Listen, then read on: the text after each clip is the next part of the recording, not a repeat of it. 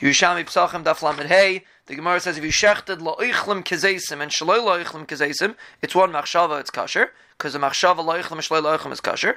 Lo'ichlim kazeisim shaloi lo'ichlim chatzi zayis, for sure it's kasher. Lo'ichlim chatzi zayis and shaloi lo'ichlim chatzi zayis, the Gemara is mesupik. Is the machshava shaloi lo'ichlim mitzurev to lo'ichlim and then it's kasher? Or do you go the other way and it's possible? Rabbi Yosi proves it from Pigel. If you have machshava to makter a chatzizayis and to eat a chatzizayis, it's not mitzurif and it's kosher. So over here also we'll say it's not mitzurif to pasal. If you had a machshava that half of the chabura should get a kapar, Rabbi Yosi says it's possible because since half of the chabura doesn't have a machshava and therefore it's possible, so so too the other half is also possible. Rabbi Yosi says it's kosher. In Madura Tinyana, Rabbi Yosi was chayzer. If you shech to come Pesach before Chatzos, it's possible. After Chatzos, it's kasher, even if it's before the Talmud. And the Gemara proves it, because the Brisa says, you would think if the Pesach comes before the Talmud, you can't be makter the Talmud. That's why it says the word tasa to say the Talmud is still kasher, and you can still be makter it.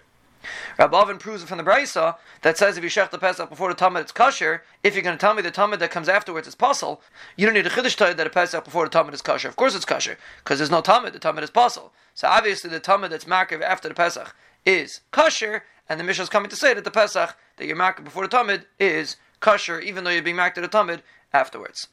The Gemara makes a braysa that says that the dam Talmud and the imurim have to come before the Pesach, and in our Mishnah it sounds like only the dam Talmud has to come before the Pesach. The Gemara says in our Mishnah once it's already shechted, all you need is the dam Talmud to come before the Pesach. But over there we're talking about before you shechted it, and then we're saying that you have to wait with the Karm Pesach until you zayrik the dam Talmud and you're makter the imurim of the Talmud. The Mishnah says if you shecht chametz al Pesach, you're over an asay. Ab Yehuda says even the Talmud. Ab Shimon says the Pesach on the fourteenth lishmai is chayev, shaloi lishmai, which is possible, is pater. All other zvachim lishman and shaloi lishman is pater. On Yom Tiv, if you shecht to come Pesach lishmai, so it's possible, then you're pater. Shaloi lishmai, which is kasher because it's a shlamim, you're chayev, and all other kavanas, whether it's lishman or shaloi lishman, you're chayev because they're kasher, and therefore if you shecht to malach chametz, you're chayev on Pesach. Except for a chater, so you shech the shalol shmai, which is possible. The Gemara makes a makar, you shech the Pesach al chametz yichayev. The Pesach says l'sishchad al chametz dam zivchi. Zayrik, you learn out from the word dam. The Gemara wants to prove that if you see yichayev and zrika, obviously the Pesach that was shechted al chametz is kasher, because or else you don't need a pasuk to tell yichayev and zrika. Rabbi Yosi says it's not a raya. Maybe he got chametz between shchita and zrika, or maybe the sheichet didn't have chametz and the zayrik did. So that's why you need a pasuk to say Zarek is chayiv. Chizkiya brings a pasuk, the Torah calls it zivchi. So obviously the Pesach is kasher even if it was shechting on chametz.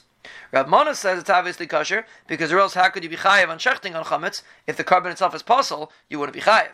The Gemara says it's not a raya, because if you're mechametz a carbon mincha, even though it's possible, the halacha is your chayiv. It's only if you're mechametz a carbon mincha that was possible before you were mechametz it, then you're pater.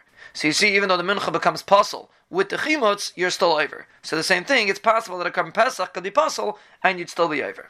If you marked a murim al chametz, the Gemara makes two braises. One says you're chayiv because it says dam, which includes a murim, because it's also on the mizbeach.